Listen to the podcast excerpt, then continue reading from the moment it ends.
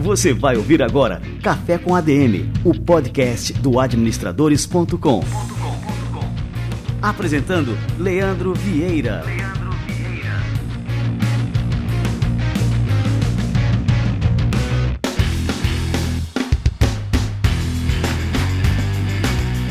Fala galera, está no ar mais um Café com a DM, a sua dose de cafeína nos negócios. Estamos começando o nosso episódio número 262. No episódio de hoje você vai aprender como acertar na comunicação com seus clientes nas redes sociais. A gente vai receber aqui o incrível Pedro Cortella, que é estrategista digital e fundador da Agência Sofia e ainda é filho de uma lenda, o nosso querido professor Mário Sérgio Cortella. Esse bate-papo de hoje está incrível, imperdível, então fica ligado que o Pedro Cortella já chega por aqui.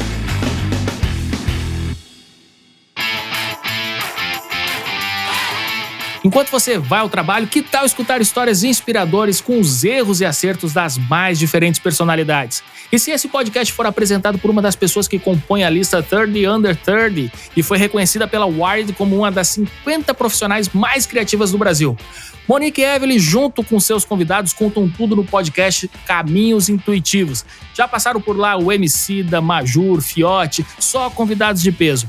O podcast Caminhos Intuitivos é um original Globoplay e vai ao ar todas as quartas-feiras, trazendo uma troca de experiências entre personalidades que são referência na arte de empreender e outras que estão iniciando suas trajetórias.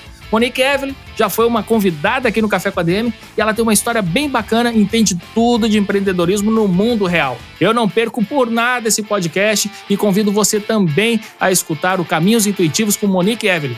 Ouça grátis no Globoplay e nas demais plataformas de áudio digital.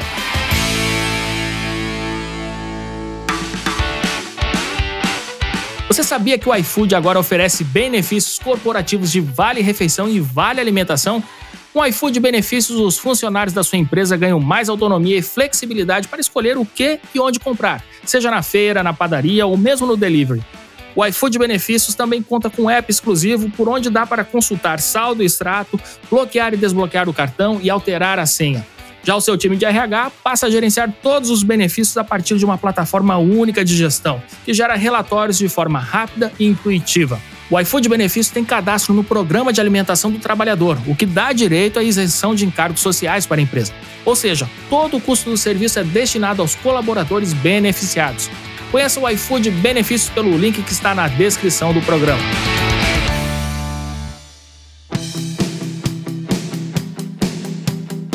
No primeiro semestre deste ano, o e-commerce brasileiro atingiu o maior volume de faturamento da sua história. Foram 53,4 bilhões de reais transacionados, 31% a mais que no mesmo período do ano passado, quando também havia sido recorde. Os números não mentem. Vender pela internet não é só um diferencial, mas uma necessidade para as empresas. Seus clientes estão lá. Para criar e ampliar sua presença digital, o melhor parceiro de negócio que você pode ter é a Local Web. A Local Web conta com um hub completo de soluções acessíveis e fáceis de utilizar que estão ao alcance de qualquer empreendedor. E tudo por preços bem acessíveis. O criador de sites da Local Web sai por a partir de R$ 6,90 por mês. E o serviço de hospedagem custa a partir de R$ 9,90 por mês. Por menos de 20 reais você pode ter uma presença digital completa e gerar mais vendas. Convido você a conhecer a Local Web e a ampliar a sua presença digital agora. Acesse o link aqui na descrição do programa e conheça todas as soluções. Local Web, presença digital para o seu negócio.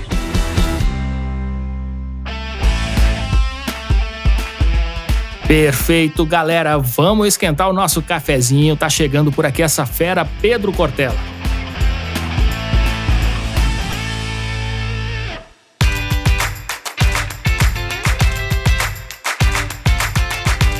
Pedro Cortella estrategista digital e fundador da agência Sofia. Ele tem formação em jornalismo na Universidade Mackenzie, com especialização em marketing digital pela SPM e acumula mais de 15 anos de experiência em mídia digital, passando pelos principais meios de comunicação do país nas áreas de produção, edição e reportagem. No mercado de redes sociais e infoprodutos, ele foi responsável pela estratégia digital de grandes nomes, como Mário Sérgio Cortella, Valcir Carrasco, Palavra Cantada e Casa do Saber.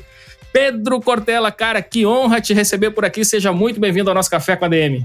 Valeu, Leandro. A honra é toda minha. Eu sou ouvinte, admirador, usuário da plataforma da Administradores Então é um grandíssimo prazer falar com você aqui. Cara, que bacana, Pedro. Pedro, e tu sabe, né? A gente já é amigo aí de mais tempo, né? Eu acompanho o teu trabalho, sou um grande fã também. E não só fã, como também um discípulo, aprendo muito contigo. E não vi a hora de a gente tomar esse cafezinho aqui para os nossos ouvintes poderem aprender também. E aí eu come... queria começar essa entrevista aqui, Pedro, falando um pouquinho da tua trajetória profissional. Né? Você é um jornalista com bastante experiência em veículos tradicionais de comunicação e hoje se dedica a estratégias de redes sociais. Teve uma, uma pivotada assim na tua carreira. E eu queria que você comentasse, né, toda essa trajetória, né, e essa mudança também de foco na carreira. Ah, que bacana. Eu gosto muito de contar essa história, Leandro, porque eu sei que muitos jornalistas como eu passam até hoje por esse momento de entender o lugar deles no mercado de trabalho, entendeu? Para onde vai a mídia, se a gente vai para um caminho digital, o que, que acontece? Eu devo procurar emprego ainda nas grandes corporações, nas grandes empresas de jornalismo, porque assim, começando a história do começo mesmo, né, da minha carreira, Cara, sou de São Paulo, cresci nos anos 90, é, bairro nobre aqui de São Paulo, privilegiado com os acessos que eu tive de cultura de informação. E o meu sonho de ter crescido nos anos 90 era trabalhar na MTV. Eu queria ser VJ da MTV, né? Ter aquele emprego muito bacana, sempre gostei muito de música, cinema, filmes. E por isso que eu fui fazer jornalismo, por isso que eu fui atrás, porque eu queria trabalhar mais próximo de uma área cultural mesmo, mais próximo de música, toco guitarra, então sempre sempre curti mesmo, ficava assistindo Disque MTV, pirando naquela, naquela programação mais disruptiva que tinha, né, nos anos 90.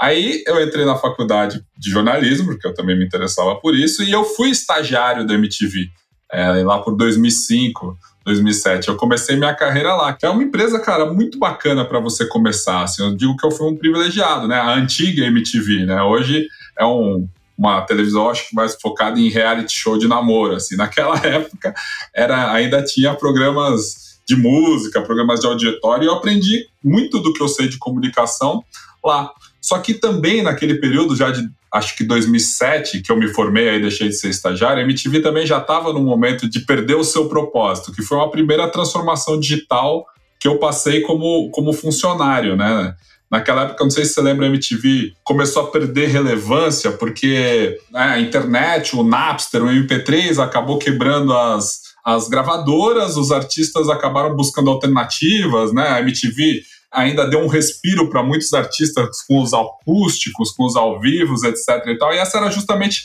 aquele momento, mais o espaço, assim, o público jovem que a MTV atingia naquele momento se restringiu pra, e foi ficando cada vez mais jovem e com um intervalo de idade cada vez menor. Eu percebia isso. Eu tinha vinte e poucos anos ali e o público do que a MTV falava já naquele momento era para um público até, sei lá, 15, 16 anos. O mais velho já não, não se interessava muito para aquilo. Então, ali foi quando eu percebi que, cara, isso aqui também não é, um, é uma canoa meio furada aqui.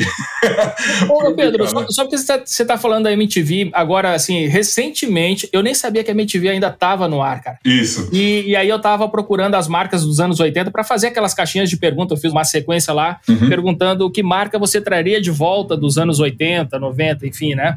E aí eu pensei na MTV. E aí que eu me dei conta, eu fui pesquisar que a MTV ainda existia. Eu disse, nossa, eu pensei que a MTV tinha quebrado, tal. Lembro de algumas notícias nesse sentido. Então, tinha a MTV Brasil original, que era a MTV comandada pelo Grupo Abril, que funcionava no, no prédio da TV Tupi, aqui no, no Sumaré, em São Paulo que era aquela MTV que realmente nós crescemos ali, que tinha os VJs, Gastão, Fábio Massari, Sabrina, Astrid, essa MTV, né? O Mion mesmo, né? que depois está aí agora na Globo.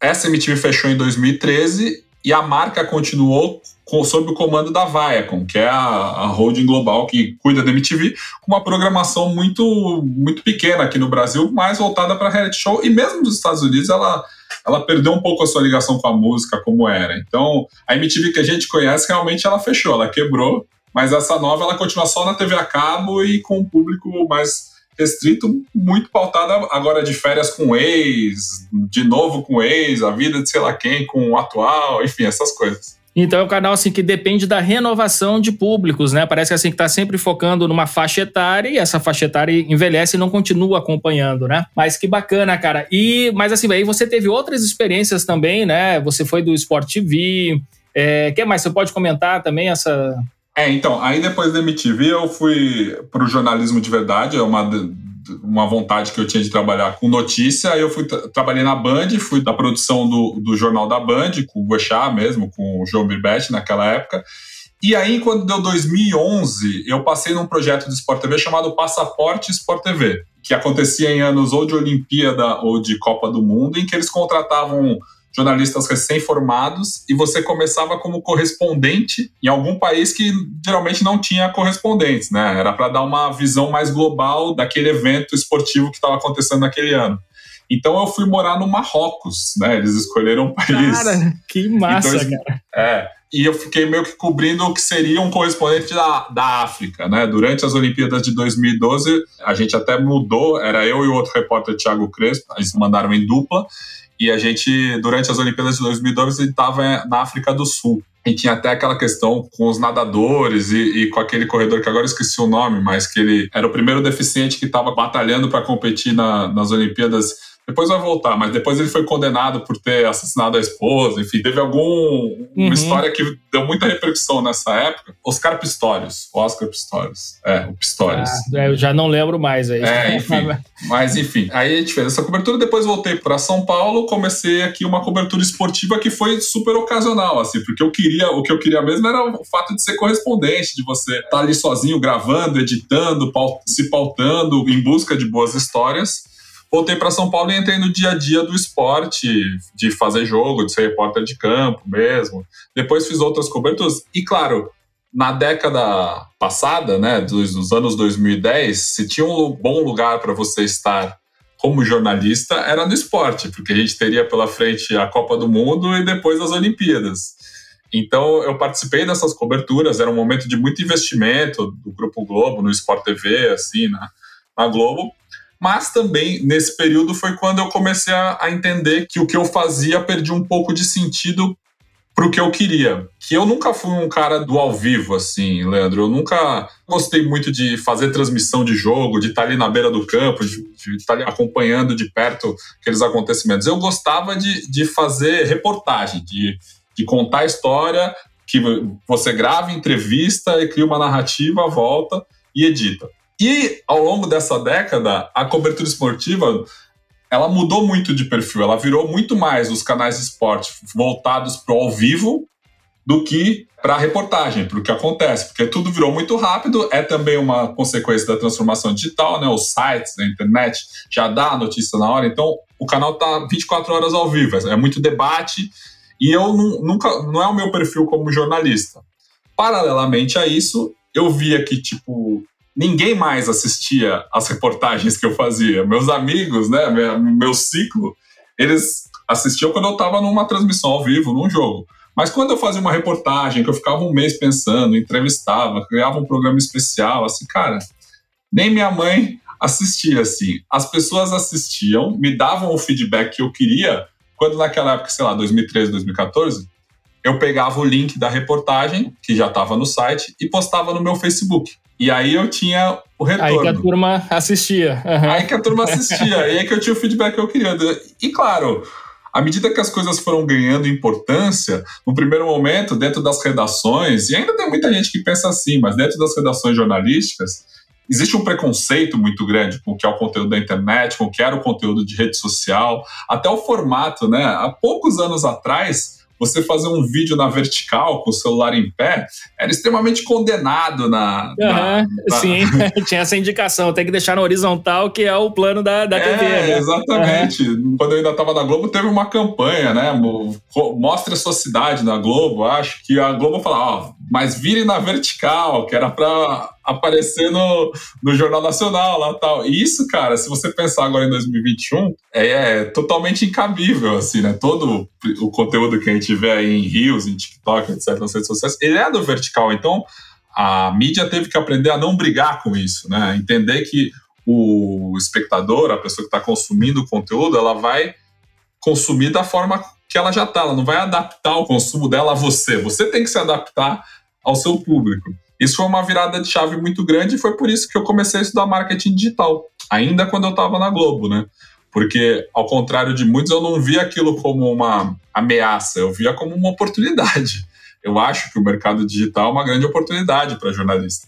Com certeza, né? E assim, toda essa tua experiência, é, quando você dá essa virada de chave, você traz toda essa construção que você já tinha feito lá atrás, essa questão da construção das narrativas, que eu acho super interessante. Então já deixa aqui a indicação para os nossos ouvintes para te seguirem lá no Instagram, o arroba Pedro Mota Cortella, porque eu percebo muito desse cuidado, né? O mesmo cuidado que você falou que tinha, porra, eu passava um mês construindo uma reportagem, você tem também na construção dos seus posts, que eu vejo aquilo ali não é uma coisa que, que brota do nada, né? Tem toda uma construção, uma narrativa.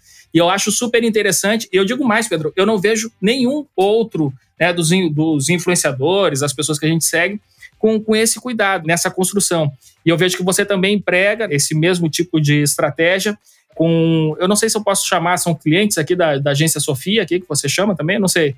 A gente tem clientes e tem parceiros. As pessoas que a gente faz a produção total da rede social, né, a produção de conteúdo, a pesquisa, a edição dos vídeos, a gravação, são os nossos clientes mas nós também temos parceiros que são aí voltados ao mercado de infoprodutos, que a gente faz a estratégia de lançamento de cursos e produtos assim. Mas, pô, muito obrigado, Leandro. Esse elogio aí eu vou mas é, cara, eu não vejo ninguém fazendo. É muito original e é uma forma, assim, de entregar o conteúdo que desperta o interesse, desperta a atenção, tudo aquilo que a gente tem que despertar mesmo, né, na, na pessoa que está consumindo. E você fica preso naquilo ali e vai até o final. Então, assim, que é uma, é uma coisa que, que é difícil, né? Hoje em dia as pessoas são muito, assim, consomem muito rápido os conteúdos, e se a coisa não prende atenção ali de primeira, né? É muito difícil que ele continue consumindo aquele conteúdo, passando por lado e tudo mais. E é algo que você consegue fazer aí com maestria, né, cara? Obrigado, primeiro.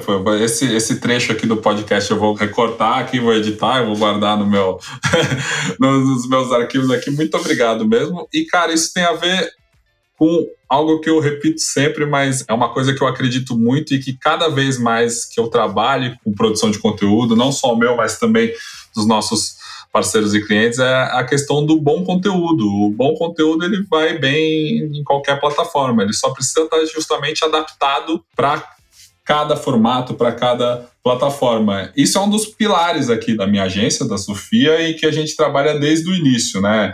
Ou seja, um conteúdo que, que vai bem na página de um livro, vai bem no palco de uma palestra, vai bem na rádio, ele vai bem no Instagram, ele vai eventualmente bem no TikTok, em outras redes que seja, ele só precisa estar adaptado da melhor forma em que aquela rede está. Porque aquilo que eu falei antes, o consumidor, o espectador, o seu seguidor, no caso, ele não vai virar o celular porque o seu vídeo precisa que vire o celular.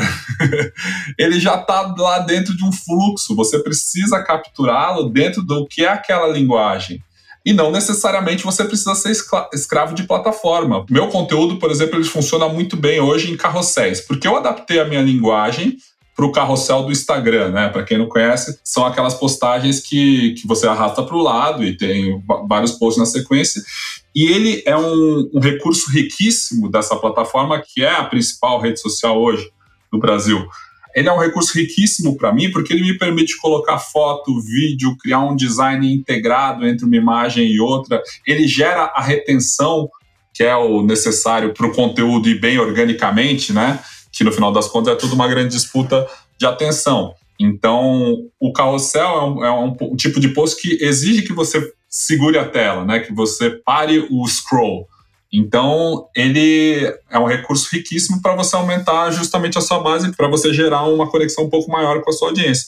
E como ele permite vídeo, permite um, um bom design, permite diferentes formatos ali dentro, para adaptar aquilo que eu quero dizer, ele é ótimo porque eu consigo integrar. Se eu quiser botar um áudio lá com um waveform, ou seja, uma imagem que se mexa junto com aquilo que eu estou falando, ele também cabe. Então, isso é um, um leque muito rico para quem cria conteúdo, para quem quer passar uma mensagem. Muitas vezes as pessoas mandam mensagem, mandam direct, mandam e-mail, perguntam, cara, eu não sei o que fazer, eu não sei o que postar. Cara, difícil era você botar um programa no ar na MTV. difícil era você vender uma história para uma rádio, você tá na Globo, você tá na, na, nesse. Né, você publicar uma matéria num jornal era dificílimo. Agora, hoje em dia, a gente tem todos os recursos possíveis e imagináveis com uma qualidade muito boa. Então, eu gosto de pensar naquilo que eu vou dizer, mas no final das contas, a, a técnica ela, ela é a mesma. Num jornal, quando você constrói uma reportagem, um VT, isso está em vários manuais, assim, quem trabalha com jornalismo diário sabe muito bem, você tem que começar com o mais quente, você tem que capturar a atenção do espectador, né? Ou você começa com aquela história que vai despontar uma ponta de curiosidade. Então, quando, por exemplo, o Tino Marcos ia fazer um VT da seleção brasileira, ele pegava o trechinho do jogo em que o Ronaldo bateu. Ele não começava a contar a história do jogo pelo começo do jogo, ele começava pelo gol, né? O gol que o Ronaldo bateu com, a, com o biquinho da chuteira. E aí ele começa com uma frase tipo: Foi com o bico da chuteira que o Brasil ganhou da seleção tal. E aí depois você conta a história para trás. Então, os primeiros 10 segundos, a primeira imagem, o primeiro off, né, o primeiro texto que você vai colocar no carrossel, ele é fundamental para você chamar a atenção da audiência. É isso que eu trago hoje, agora desmembrando nos mais diversos formatos.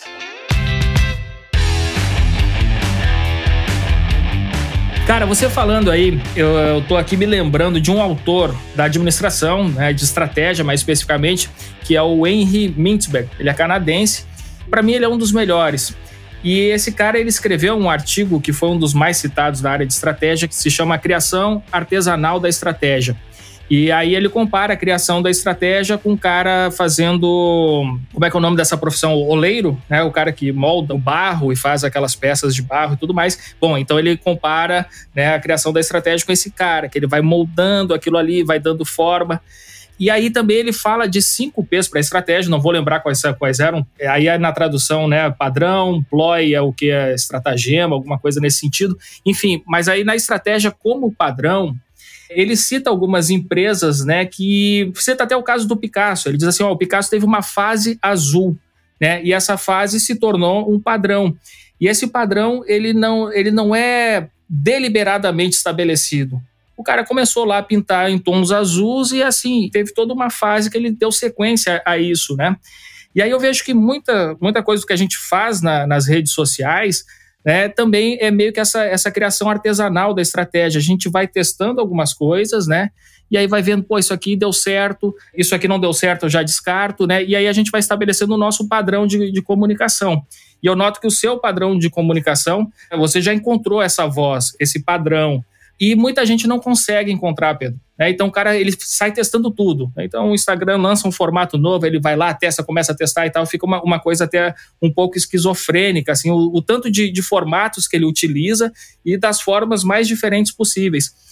Qual que é o segredo para o cara assim encontrar a sua voz, né? encontrar o seu padrão, estabelecer um padrão, porque isso também é importante para o usuário que consome. Ele saber, bom, eu vou identificar o, o tipo de conteúdo daquele produtor ele já vai se familiarizar, já sabe mais ou menos o que encontrar. Lógico que tem que ter inovações, né, mas também é importante ter um padrão. Você acha isso importante também? Estou falando aqui né, meio que dizendo assim as minhas crenças, mas eu também não sei se é importante assim no, no teu ponto de vista, né?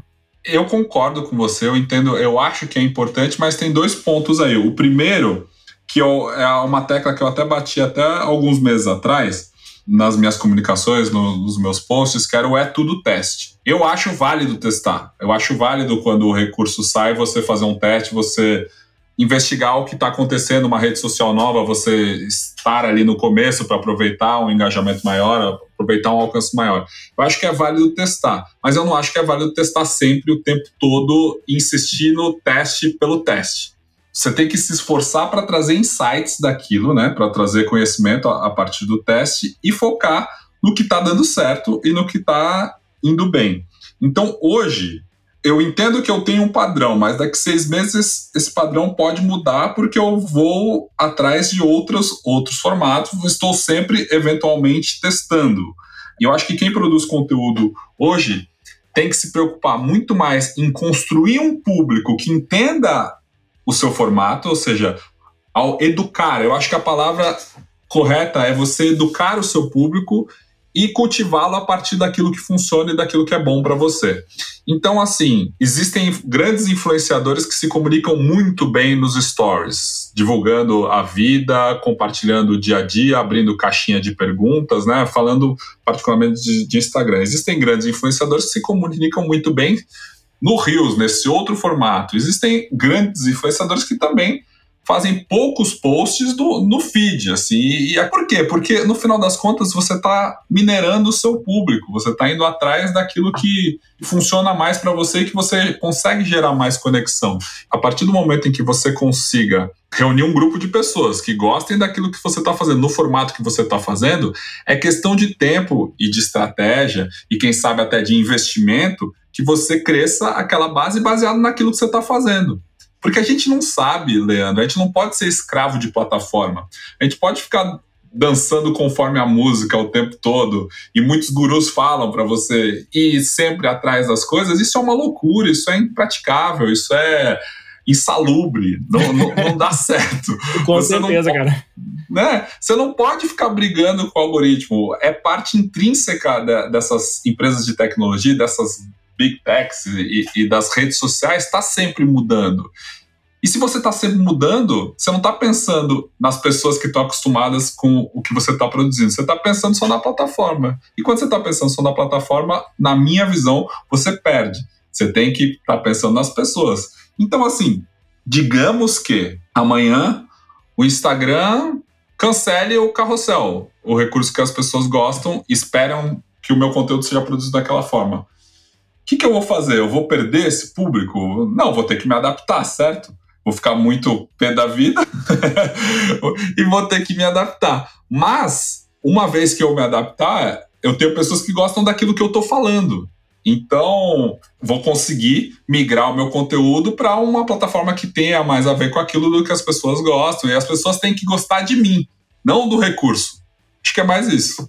Boa. É, e, e você falou uma coisa agora, né? Que assim, algumas pessoas se tornam escravos realmente da plataforma. Então, assim, ver que a moda agora é, sei lá, é fazer a dança do TikTok no Instagram. E tem gente que não se adapta com isso. Eu mesmo não tenho esse perfil, né, para fazer aquele tipo de, de sketch ali, né? Aí a turma lá no escritório, só uma curiosidade aqui, né? Tava falando sobre isso. Ó, oh, Leandro, a gente tem que fazer aqui no Rios uh, alguma coisa engraçada e tal. Eu disse, cara, vamos fazer o seguinte: vocês testam aí. É, se der certo, aí eventualmente eu posso participar. E a turma tem feito algumas peças nesse sentido, algumas dão certo e outras não dão. Mas enfim, estamos fazendo esses testes. Só que assim, eu fico com essa preocupação de eu entrar lá e eu vejo assim, bom, a gente tem um tipo de comunicação, aquele, questão do padrão. E os caras começaram aqui a fazer um, um, teste paralelo, que é uma coisa completamente diferente, que é a linguagem é diferente, junta muita coisa do humor e tal, tudo mais. Eu não sei como que isso é visto pelo público, eu fico com esse receio talvez assim gere uma simpatia, tudo mais, né? Mas talvez algumas pessoas digam, não, porra, os caras aqui, enfim, né, tem uma comunicação séria, séria que eu digo assim, é consistente na área de negócio e tal, e aqui de repente, né, eu vejo sou interrompido aqui no meu feed por um cara fazendo uma gracinha ou uma dublagem, alguma coisa nesse sentido. E eu fico com essa preocupação, não, tô muito seguro ainda. Eu acho que nós estamos caminhando para uma que eu vejo como uma maturidade do momento da rede social, que é naturalizar o teste porque tá todo mundo no mesmo barco, tá todo mundo testando as coisas. E quando você testa, você erra. Então a gente tem que naturalizar o teste, a gente tem que entender que o erro faz parte, porque você está tentando uma coisa nova, você está tentando aproveitar uma oportunidade, porque redes sociais, no final das contas, são oportunidades. Você não, todo mundo fala, você precisa estar nas redes sociais? Eu, eu, durante muitos anos, disse: você tem que estar em todas as redes sociais, porque era um discurso muito daquilo que eu pensava como empresa. Você precisa estar lá. Não, você não precisa. Você pode aproveitar as possibilidades enormes que abrem para o seu negócio, para a sua empresa, para a sua vida de estar nas redes sociais, mas você não precisa, você não precisa fazer nada. A gente vai para uma discussão um pouco mais filosófica sobre o assunto. Mas isso é aproveitar uma possibilidade. E para aproveitar a possibilidade de novas redes, de novos formatos, o erro tem que ser normalizado, assim. Acho que há limites do erro quando é algo legítimo que a sua equipe está fazendo como uma tentativa e vocês estão tirando insights, vocês estão tirando conhecimento a partir disso, super válido. Cuidado com o erro, porque rede social é também barril de pólvora em, com relação a alguns erros. Então, assim, esse humor ele tem que ter um cuidado, o, mundo que a gente vive, eu entendo que ele está ficando melhor por isso, eu não entendo que ele está ficando um mundo mais chato, um mundo pior, não. Acho que as pessoas estão realmente melhorando a partir dos cuidados que elas tomam com a sua comunicação e com as opiniões que elas estão colocando agora. Então, eu acho que isso nos torna melhores quando você toma os cuidados com o humor que você vai praticar, com os temas que você vai tocar. Então, acho que o teste nesse sentido é muito benéfico e muito positivo. Eu faço. Beleza, vou dar, vou dar a carta verde aqui pra turma, então. Leandro, ontem eu postei um Rios de eu fazendo academia, cara. Ah, eu comentei lá. Você perguntou até se era exibicionismo ou o quê? Qual era a outra? Era uma enquete ali, exibicionismo ou... Exibicionismo ou motivação. É, eu não lembrei porque... da outra opção porque eu disse que era exibicionismo ali, você na academia, Pedro. porque existe uma questão... Recentemente eu tenho pesquisado muito sobre a cultura do cansaço, essa questão da positividade tóxica que as redes geram. É uma preocupação preocupação que eu tenho e eu sempre sou um defensor de que isso aqui tem que nos melhorar, né? E que rede social tem que ser um ponto de partida. Ou seja, tem que ser um grande menu de conhecimento em que você busca as áreas para se aprofundar em outro lugar. Porque aqui é tudo muito superficial. Tudo que está nas redes é um conhecimento raso, banal, superficial, é tudo faísca. Para você conseguir o foco, você tem que ir atrás. É tudo pequenas partículas de informação e você pode transformar em conhecimento se você pegar isso aqui. Eu já aprendi muita coisa em rede social, mas isso é porque eu já tenho uma maturidade de ter um olho treinado, um consumo mais focado para ir atrás das coisas que eu gosto e que vão gerar algum crescimento para mim. Quando eu digo motivacional, acho que o vídeo da academia ele pode ser um, uma positividade tóxica, assim, né? Que é aquela coisa de eu tô fazendo e eu vou despertar uma culpa em quem tá assistindo de que ele Pode não tá fazendo. também. Uhum. Sabe? Alimentação, o cara fica pensando, é. pô, o cara faz e eu não faço, né? Eu só tomo Coca-Cola. É, exatamente. Você acho que fez uma enquete recentemente no Administradores que eu gostei muito, que me toca, que é aquela questão do cara entregador de aplicativo com a muleta e ele tá lá. É, não sei se foi você que, que fez isso, não. Acho que eu vou repetir, depois tá, você diz. Repete que não foi a gente, não. É. Não, é, não, foi você, não. Foi o Abramo lá da Hotmart. Mas você fez alguma coisa de motivação esses dias? Sei, Agora cara. cortando mesmo. Assim, motivação, motivação, não sei. Motiva... Isso aqui você acha certo ou você acha errado? Deve ter tido, cara. Agora não lembro mais. Pera aí, não, foi, não é só você que posta, né? Pera aí. Uhum. Trabalha enquanto ah, eles tá, dormem. Tá. Uhum. Esse é o exemplo. Beleza. Trabalha enquanto eles da, dormem. Foi ontem, né? É, a gente soltou isso aí. Foi ontem, exatamente. Uhum. Mas eu vou dar o exemplo depois do, do coisa. Então uhum. vamos lá, voltando. Você mesmo no, no Administradores, Leandro, colocou um post que eu acho que tem a ver com esse negócio da positividade tóxica, que é o trabalho enquanto eles dormem. Ou seja, será que isso desperta no outro um sentimento de que eu poderia estar sempre fazendo mais? E isso acaba gerando uma depressão. A gente já vive tão bombardeado de informação, bombardeado. É, só, só para deixar assim, a gente colocou isso como uma crítica, né? Essa frase que é tão badalada. Né? Hoje em dia as pessoas já pararam um pouco para refletir sobre isso, mas acho que ainda tem algum influenciador repetindo. Trabalha enquanto eles dormem, acorda de 4 horas da manhã, sei lá, esse tipo de coisa, né? E a gente colocou justamente para despertar essa, essa reflexão. Eu vou soltar daqui a pouco, eu estou escrevendo um artiguinho aqui sobre isso, um pequeno artigo, que é preciso ganhar a vida sem perder a vida. Eu acho isso extremamente importante. Né? Então, assim, ontem mesmo, né, eu participei de uma, não de uma discussão, mas era um colega nosso aqui que já participou até do, do Café com a Demi, o Daniel Scott. Ele comentou que em Dubai, as empresas lá de Dubai reclamam dos brasileiros porque os brasileiros não trabalham 12 horas por dia, né, quando vão procurar emprego por lá e tal e que eles estão atrás desse tipo de, de pessoa, que trabalha 12 horas por dia, que produza tal, tudo mais, e que o brasileiro não teria esse perfil. Aí eu disse, o cara, 12 horas por dia, tem que repensar isso aí. Eu falei lá pro Scott, né? É que ele estava colocando como uma crítica ao brasileiro. A gente não tem que trabalhar 12 horas por dia, a gente tem que trabalhar melhor na, nas 8, 9 horas que a gente trabalha por dia, mas tem que trabalhar melhor nessa. aproveitar melhor o tempo, né? Acho que essa é a mensagem que a gente tem que passar, que a gente é capaz de contribuir né? E eu tenho assim um verdadeiro pavor dessa história. Eu assim. também. De 2017 para cá que eu até me sinto mais apto a conversar com o seu público, porque aí eu virei realmente empreendedor e fui entender o que é ser administrador, porque até então era um funcionário CLT desde quando eu entrei na MTV, desde sempre. Então, todo esse aprendizado e essa estafa e essa cobrança de trabalho enquanto eles dormem essa questão que a rede social dispara muitos gatilhos internos assim e mu muita cobrança interna por meio da comparação, né? Você está sempre se comparando. É muito difícil você entender que aquilo é uma edição da vida dos outros e, e que aquilo não necessariamente deve refletir em uma atitude para a sua vida. Então, esse trabalho enquanto eles dormem é, é algo que quando você vira empreendedor, quando você vira administrador da sua própria empresa, tudo está na sua mão. Então, talvez sim, se eu trabalhasse um pouquinho mais, eu teria um resultado um pouquinho melhor.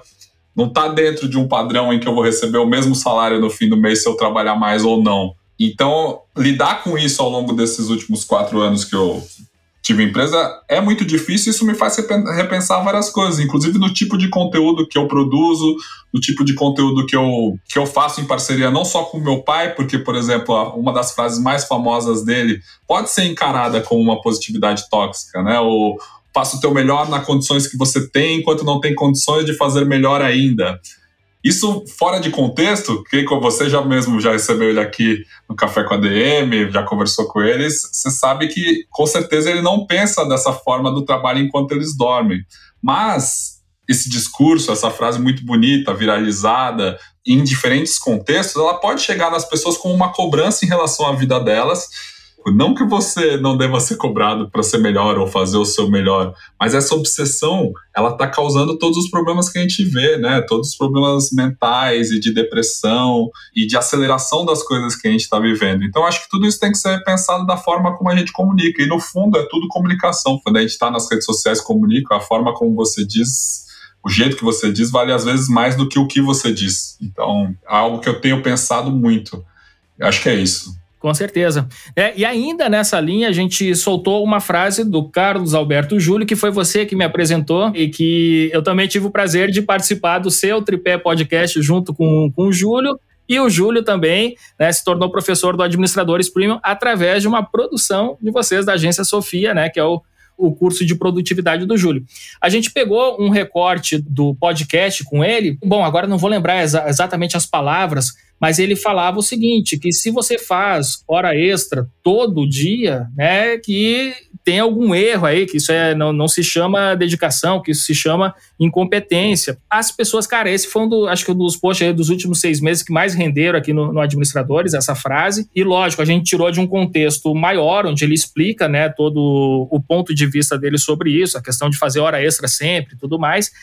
E só que aí as pessoas, cara, muita gente nos criticou e criticou ali o autor da frase porque os caras fazem hora extra todo dia, que é assim, que estamos em pandemia e que tem que trabalhar mais do que o normal e tudo mais. Muita gente não levou para o lado que era o que falava da questão da, da, da, gestão do tempo, de gerenciar melhor o tempo, que um líder, que, enfim, que cobra do seu time que todo dia faça hora extra, que tem alguma coisa errada com ele, né?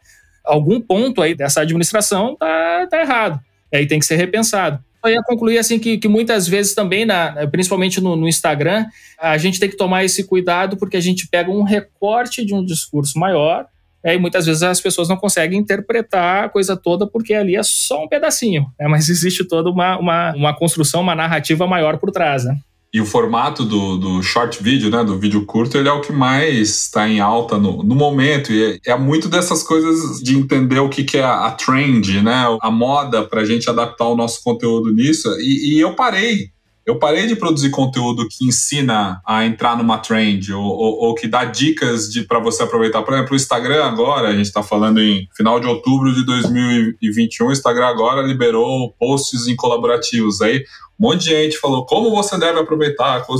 Primeiro que assim, a rede social, o Zuckerberg e o Facebook e o Instagram, eles não têm uma comunicação clara com as coisas que eles vão fazer. Isso é parte da estratégia da rede. Então, os gurus, né, as pessoas que estudam e trabalham com isso e vendem seus cursos, e, e, e há muitos bons por aí, excelentes profissionais, acabam em alguns momentos atuando como porta-voz daquela plataforma. Então, o cara já faz um post no dia seguinte, lançou esse recurso, como utilizar o melhor? Porque acaba por entrar numa onda e eu parei com isso, porque assim, não é possível você saber como esse recurso vai ser melhor utilizado 24 horas depois que ele saiu. É verdade, até eles estão testando, né? É, não é só claro. a gente que tem que testar, eles estão testando, né? E muitos desses recursos sequer dão certo. É. Se quer dar um certo, se quer duram, né? Quanto tempo durou o IGTV, pois a é. aba de guias? O IGTV era a promessa do Instagram de se tornar o YouTube, não se tornou, né? não, e não tem como, né? Leandro, não dá para entrar nessa pira, essa uhum. pira de startup megalomaníaca, de prototipar, prototipar, fazer, testar, fazer, testar. Isso é contra a nossa saúde. E não digo para você sair, as pessoas têm que entender que eu sou um cara que trabalha com isso, eu sou a última pessoa que você contra a rede social.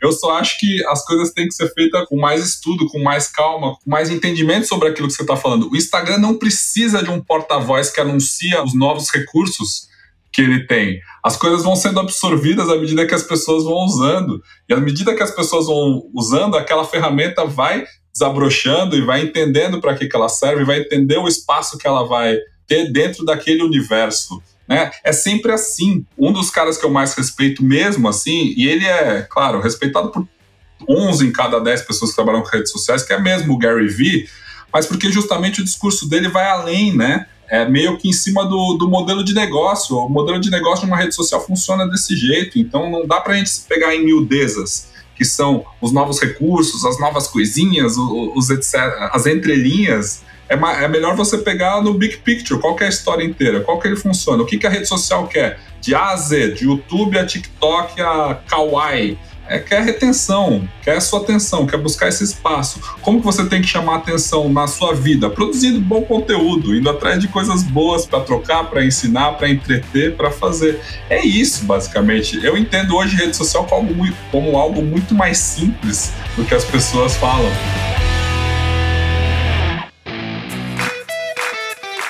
É, Pedro, me diz uma coisa, cara. Agora, para as empresas, né? As empresas que, que enfim, que têm sua presença na, na rede, uma rede como o Instagram, ela tem, assim, o objetivo de vender mais. E muitas vezes os caras pecam na comunicação que acham que a forma de vender mais utilizando uma rede é ele ficar se autorreferenciando na rede eu sou melhor, eu sou maior, nossos produtos são os melhores e tal, tudo mais. E a gente sabe que a rede, o comportamento das pessoas, tá todo mundo, desculpa aqui a expressão, cagando para isso, para quem se comunica dessa forma. Então, qual é a estratégia, né, de conteúdo para essas empresas, né, enfim, que tem seu perfil na rede, né, e para utilizar a rede de forma inteligente para que, eventualmente, né, as pessoas que seguem, que acompanham, tenham interesse em acompanhar e mais na frente façam alguma compra. Eu sempre pergunto, qual rede? Porque muitas vezes a gente está falando aqui o nosso papo hoje em dia dia, outubro de 2021, a gente está falando de Instagram, basicamente, quando fala como usar a rede, né? E o Instagram é uma rede baseada, como praticamente todas as redes sociais, em pessoas. Então, o que as empresas mais ativas e com mais resultados nas redes fazem hoje em dia é tentar personalizar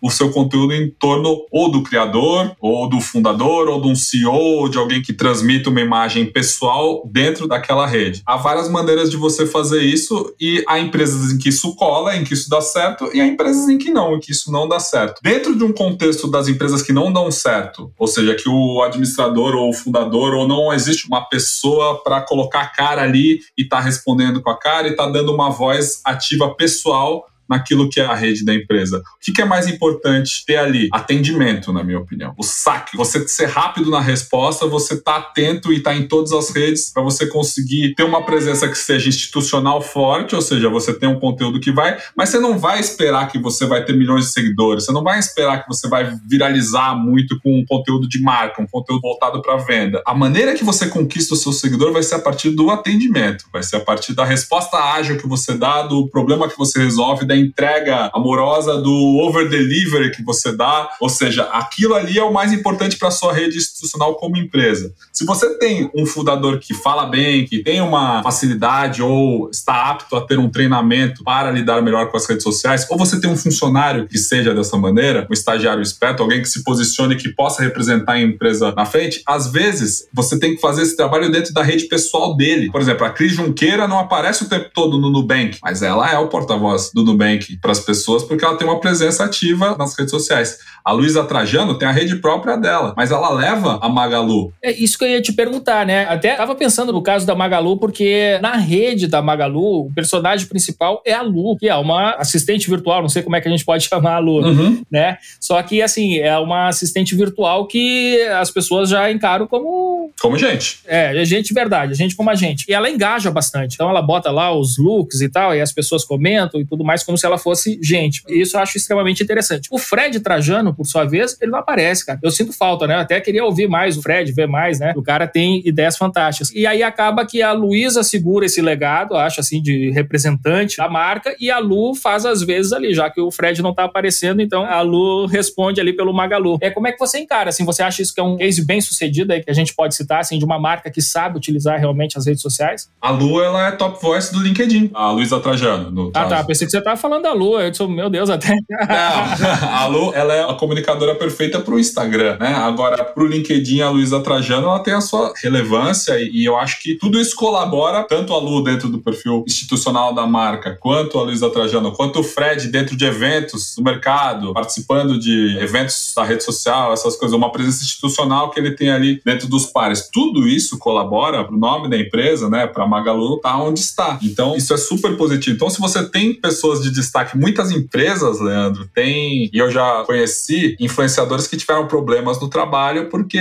tinham uma atuação muito forte nas redes sociais. A empresa esperta, na minha opinião, ela tenta cultivar influenciadores dentro dos seus funcionários, porque eles são os verdadeiros embaixadores da marca. A gente já teve proposta na Sofia e é um trabalho que a gente hoje trata até com mais cuidado, que é a demanda para a gente produzir conteúdo nas redes pessoais de todo o C-level de grandes empresas. Assim. Ou seja, o LinkedIn do seu diretor financeiro é importante que eles tenham uma presença ativa. O LinkedIn do seu diretor de marketing, ele é importante também que ele seja ativo. O seu fundador, ele tem que ter um bom Instagram, sim. Ele tem que estar tá atendendo ali e produzindo conteúdo relacionado ao que seja importante no mercado. Você tem que formar pessoas que se tornem referências. Tem que construir a autoridade dessas pessoas também você tem um trabalho muito próximo dentro do administrador com o seu rosto, do que é o seu perfil pessoal, porque você também é um apresentador. Então, acho que isso contribui, por exemplo. Mas eu, no caso da Sofia, eu levo a Sofia através do meu perfil pessoal e lá no da Sofia eu também apareço muito pouco. É mais as meninas que trabalham no dia a dia, porque dentro da agência Sofia eu tenho um conteúdo voltado para pessoas do público de filosofia, de livros, de uma questão mais acadêmica que tem a ver com o universo que a gente quer construir em torno daquele perfil. Eu vou falar de marketing digital, não interessa tanto para aquele público, mas para quem entende que eu faço gestão de redes sociais, ter um perfil desse que fala da área acadêmica, que tem esse público, é valioso. Eu acho isso muito fascinante, não sei você, mas eu sou apaixonada por isso, porque você tem diversas formas de contar pequenas histórias, assim, todas as facetas da sua vida podem ser contempladas dentro da rede social, produzindo conteúdo e tendo aquele feedback que eu não tinha trabalhando na Globo, no Sport TV. é maravilhoso. é verdade, cara, e esse feedback é instantâneo, né? Agora você falou assim, no meu caso específico aqui no Administradores, a turma aqui reclama que eu apareço pouco. E eu, assim, apresento um podcast que é, que é em áudio, e rola alguns videozinhos, alguns recortes que a gente vai fazer até aqui com você também. Mas, assim, no mais eu fico mais na minha, eu não curto muito essa questão da, da exposição tal, eu nunca curti. E, assim, até poderia, sei lá, tem gente que utiliza o seu veículo ali, o Administradores lá tinha lá, sei lá, 5, 6 milhões de visitas por mês, eu poderia jogar o holofote pra cima da minha figura. E eu sempre tive essa preocupação, não, eu quero é construir uma marca, eu quero dar visibilidade para as pessoas que divulgam ideias e tal, e não para mim. Enfim, a gente vem seguindo isso até então e eu sempre vivo esse dilema. Mas ah, se eu tivesse aparecendo mais, será que isso contribuiria mais para o negócio e tal? E aí eu fico assim, você me segue ali no meu pessoal, você vê, eu não posto nada não pessoal. nada. Nada, zero. nada, nem um storyzinho, nem nada. E no Administradores, eu, ali assim, eu me dedico mais, né? Produzo, abro caixa de perguntas e tal, tudo mais, né? Mas pessoalmente, essa trava, né? E tudo bem. Esse é um ah, jeito beleza, ser, né? Essa é uma é. forma de ser. Existe uma oportunidade dentro do seu perfil pessoal se você topasse esse tipo de exposição. Mas, por exemplo, o seu LinkedIn, eu não sei como ele é, mas ele é uma forma muito mais fácil de se posicionar escrevendo artigos ou até postando vídeos lá, né? Construindo uma audiência ali que permite que você tenha outros tipos de relevância a partir do seu perfil pessoal trazendo para os administradores, né? Essa construção é algo que a gente é muito procurado. Todo mundo quer ser o meu pai, todo mundo quer ser o Cortella, o principal palestrante do Brasil há 20, 30 anos, quer ser chamado para palestras, todo mundo quer aparecer. Só que essa construção com o Cortella é algo pautado em uma carreira muito sólida, uma obra muito rica, em que a gente consegue distribuir conteúdo em todos os formatos de uma forma relevante e com consistência. Ou seja, tudo que eu pego o conteúdo dele e adapto por aí, acaba indo bem, porque ele já é uma pessoa muito carismática, muito querida, mas não se fazem cortelas todos os dias, cortelas pais todo, to, todos os dias. Ter essa presença exige muito trabalho, exige um esforço também de criação e de adaptação. Ou seja, você pensar num artigo para o LinkedIn toda semana é algo trabalhoso, exige braço. É pesado. Né? É exige pesado. braço. Você pensar em posts para o Instagram, dois, três por dia, exige braço, exige equipe. Na verdade, a Sofia foi pautada nisso. Quando eu comecei fazendo a rede do meu pai, que foi uma coisa que ele disse assim: ok, você pode fazer com esse negócio, pode brincar com esse treco aí, mas isso não pode me dar um A mais de trabalho, um esforço a mais do que eu já tenho, que eu já tenho trabalho suficiente escrevendo meus livros, dando palestra. Então, eu percebi que isso era uma dor, isso era uma demanda que muitas pessoas da idade dele poderiam ter. Então, o discurso da Sofia sempre foi: a gente faz transformação digital de quem tem um bom conteúdo offline, mas que não necessariamente fez a sua transformação digital da maneira correta. Não é um early adopter, não é o cara que sai postando stories ou tá, tá aí em todas as redes. Então, Leandro, concluindo, invista no LinkedIn, tente uma vez por mês fazer boa, uma coisa. Aí uma boa dica aí. Primeira coisa que eu sempre falo para todo mundo, aceita todo mundo, aceita. Aceita os pedidos de amizade lá, que deve ter 300 que você não Tem muito indiano também, cara. Vem os indianos, a galera da China, diz, porra, que isso aí. aceita, aceita todo mundo. LinkedIn tem que aceitar todo, aceita todo mundo que conexão não faz mal ali. E é isso, é uma rede muito boa que mostra a interação, é uma rede muito rica para interação. Às vezes vezes um comentário que você faz no post de alguém te traz uma relevância muito grande. Às vezes um post que você curtiu aparece para os seus seguidores de outra forma. É diferente um pouco o pensamento do LinkedIn e é algo que todo administrador, todo empresário, eu acho que deveria investir. Boa. Pedro, você falou do Cortella aqui e, porra, eu jurei que eu não ia perguntar isso para você, cara, que você escuta isso aí, deve ter escutado a vida toda, né? Como é que você é filho do Cortella? eu não canso de responder, não, né? Fique tranquilo, eu não tenho nenhum problema em responder. Isso até. Eu botei aqui na minha pauta: pergunta ou não pergunta? Pergunta ou não pergunta? Esse cara escutou isso a vida toda, cara. eu acho engraçado que as pessoas perguntam: ah, foi com você o negócio do vaca não dá leite, né? Não, foi com o meu irmão mais velho. Mas o conceito de criação de filhos acho que foi o mesmo pros três: pra mim, pro meu irmão e pra minha irmã. Cara, ser filho do Cortella, eu sempre digo que é como ser filho de qualquer outra pessoa, só que é uma pessoa famosa e conhecida por muitas pessoas ou um filósofo admirado. Mas então, ser filho do Cortella é como ser filho de qualquer pessoa admirada, no sentido de que, para mim, eu não tenho uma idolatria com ele, né? Eu não tenho ali um distanciamento como seguidores, como os leitores. Ele é meu pai. E por ter intimidade, eu tenho convívio com o Cortella, que é pai, que não gosta de acordar muito cedo, que é metódico, que me cobra pra caramba, de um lado, que sempre foi muito preocupado. Ou seja, a relação que tem de desgaste de pai e filho normal. Então, assim, eu não tenho uma idolatria porque eu não tenho esse distanciamento de olhar para ele como, como um grande. Eu acho engraçado que às vezes as pessoas vêm pedir para mim, muitas vezes agora, né, o contato dele. Aliás, já digo desde já, não venham pedir para mim o, o, contato de palestras, de entrevistas, etc. Eu não faço assessoria para o professor Cortella. Ele tem uma empresa chamada MS Cortella que faz esse trabalho para ele. Mas eu sempre digo que eu não tenho esse distanciamento. Então, para mim, eu tenho admiração como pai, amor, carinho, mas não tenho idolatria, ele não é meu ídolo maior, assim, porque ele é próximo. Uma frase dele que ele sempre repete: a intimidade gera aborrecimento e filhos. É verdade. então nós temos muita é intimidade. É genial, tá, e uma curiosidade que eu tenho, assim, ele até falou na entrevista que ele não gosta de ser encarado como filósofo, Sim. assim como um professor de filosofia. Mas assim, o cara tem conhecimento da filosofia que é gigantesco, né? E aí eu queria saber se ele, na educação de vocês, se ele costumava citar, ou se ele costuma ainda. De né, forma é, alguma. É, de... Não, assim, assim, essa coisa da filosofia. Porque meus filhos, eles já estão de saco cheio, cara. Quando eu chego assim, ah, porque o estoicismo, tal, não sei o que, dele, ah, lá vem você de novo com esse papo de estoicismo, para. Então, você já falou mais de filosofia com seus filhos do que meu pai falou com a gente. Na verdade, é mesmo, cara. as pessoas perguntam, pô, você discute Nietzsche do café da manhã e falam sobre Sócrates, Descartes. Não, de forma alguma. Essa discussão nunca esteve dentro da minha casa. Não que o trabalho dele fosse algo separado, mas a gente tem uma relação familiar. Nossa discussão é sempre em torno do quais são os seus planos? Era, né? Quando a gente morava junto, já moro sozinho há mais de 15 anos, era sempre uma coisa de criação, de pai e filho. Eu nunca teve aula, né? Eu nunca tive aula com Cortella. Sempre tive uma convivência de família, então não teve essa história do estoicismo. Essa história do estoicismo que você, o seu amigo Ryan Holler, etc., gostam muito, é algo que a gente pode falar depois em outro podcast, viu, Leandro? Boa, olha aí. Não teve nenhum até hoje aqui sobre estoicismo. Só que eu fico pincelando aqui alguma coisa ou outra. Porque essa história do estoicismo é bom pro patrão. Feliz é o patrão que tem empregados estoicos.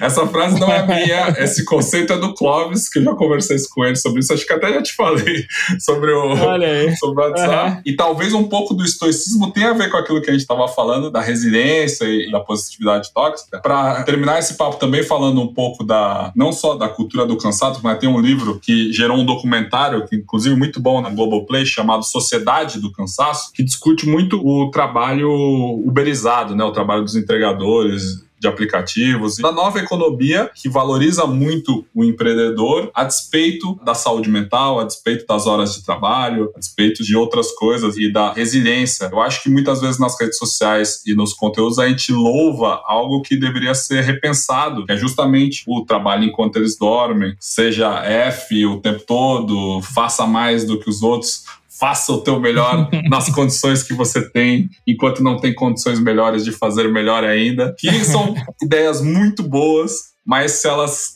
estão te bombardeando o tempo todo e te causando algum incômodo. Como o estoicismo, às vezes, a cobrança por. Você cobra seus filhos serem estoicos?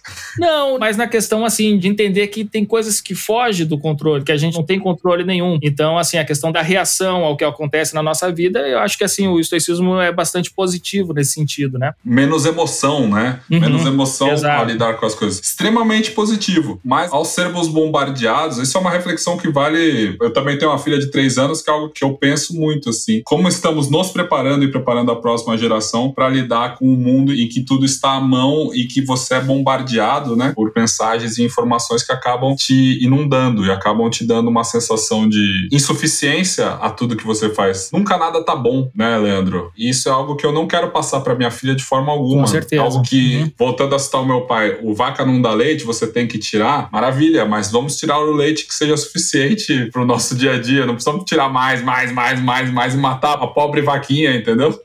Boa!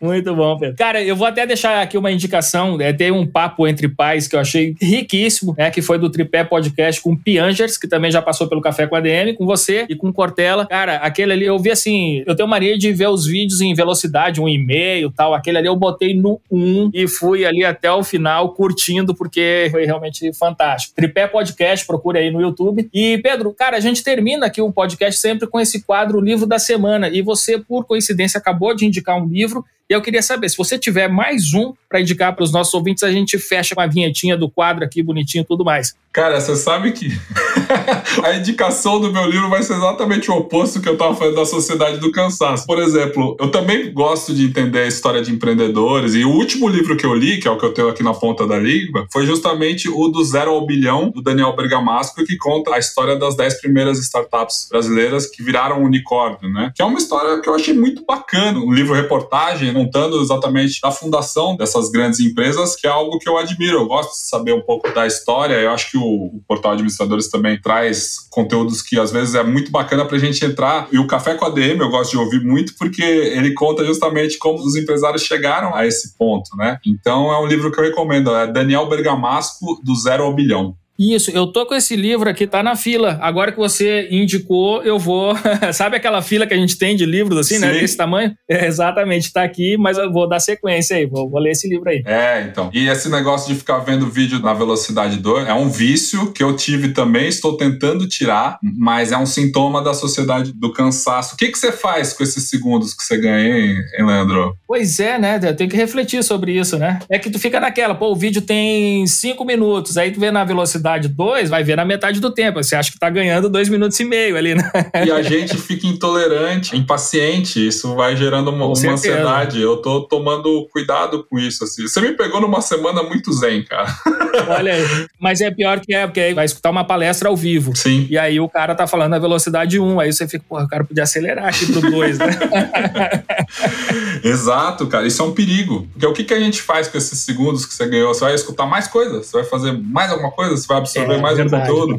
A gente tem que tomar cuidado e é algo que eu até discuto com meu pai e com outros, eu penso em algum projeto para isso, mas para a gente conseguir tratar de temas de forma mais profunda. Eu hoje sinto falta em quase tudo que eu produzo de profundidade. É importante que a gente tenha um saber mais ampliado sobre as coisas, que a gente não saiba só superficialmente. Eu, como jornalista, sou acostumado a uma vida inteira a saber as coisas superficialmente. Ah, você vai fazer uma reportagem sobre isso, pesquisa um pouquinho ali, vai, vomita um texto que aquilo vai ser comunicado da melhor forma possível. Eu não quero mais isso. Eu quero, por exemplo, quando você vê um post do Cortella, ou um post do Administradores, ou você coloca um livro ali, eu quero ir atrás desse livro, eu quero entender um pouco mais, talvez discutir, abrir um fórum que aprofunde as citações de uma palestra, de um TED, de algo que a gente viu, um trecho de podcast que a gente possa abrir lacunas e janelas que a gente consiga construir conteúdo mais profundo, porque eu tenho medo dos dados que a gente vê de que as gerações estão ficando mais burras e que a gente está ficando mais raso e que nosso tempo de atenção está cada vez menor. Isso é algo que eu pretendo para o futuro trabalhar mais contra.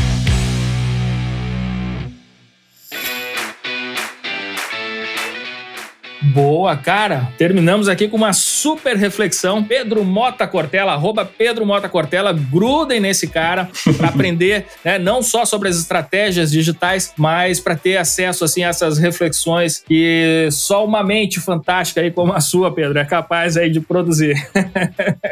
Não, eu vou gravar isso aqui, vou moldurar, vou deixar sempre na velocidade 0.1 aqui para ouvir de novo, que é muito bom, Leandro. É um prazerzaço estar aqui com você, sério. Foi muito bom mesmo, fico muito feliz. Continue com o seu trabalho, com a sua plataforma, com o seu site, com o seu podcast. Acho que vocês são um desses lugares em que atingem o que eu entendo que é o que a gente deve fazer, que é transformar a internet em algo melhor. Assim, tem tanta coisa ruim, tanta coisa pior, tanta coisa só distrair. Você já há muitos anos trabalha para o mundo digital ser melhor. Eu admiro e aplaudo sempre. Conte comigo. Oh, valeu, fiquei sem palavras aqui, Pedro. Obrigado mesmo de coração e vamos tomar o próximo cafezinho ao vivo, beleza? Oh, amém, finalmente, né? Porque a gente se conheceu mais na, na, Já estava em pandemia, né? Mas é verdade. espero que em breve. Valeu, Pedrão. Um abraço, cara.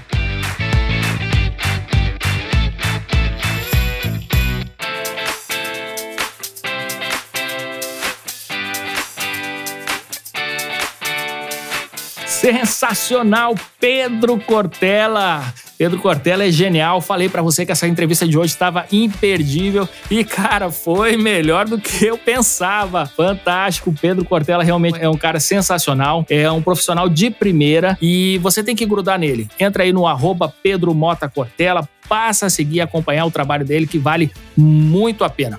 E aí, você curtiu o episódio de hoje? Então é o seguinte, ó, se você curtiu, compartilha com seus amigos. Eu criei um link encurtado aqui desse episódio de hoje que você pode simplesmente passar para a turma, é o adm.to barra café com ADM 262. É só você compartilhar esse link no WhatsApp, por e-mail, por mensagem, por onde for, manda para a turma com quem você acha que vai se beneficiar desse conteúdo de hoje que foi realmente extremamente inspirador e eu aprendi demais aqui mais uma vez com Pedro Cortella. Galera, este foi o nosso Café com ADM de número 262. Na semana que vem a gente volta com mais cafeína para você. Combinados então? Então até a próxima semana em mais um episódio do Café com ADM, a sua dose de cafeína nos negócios. Até lá!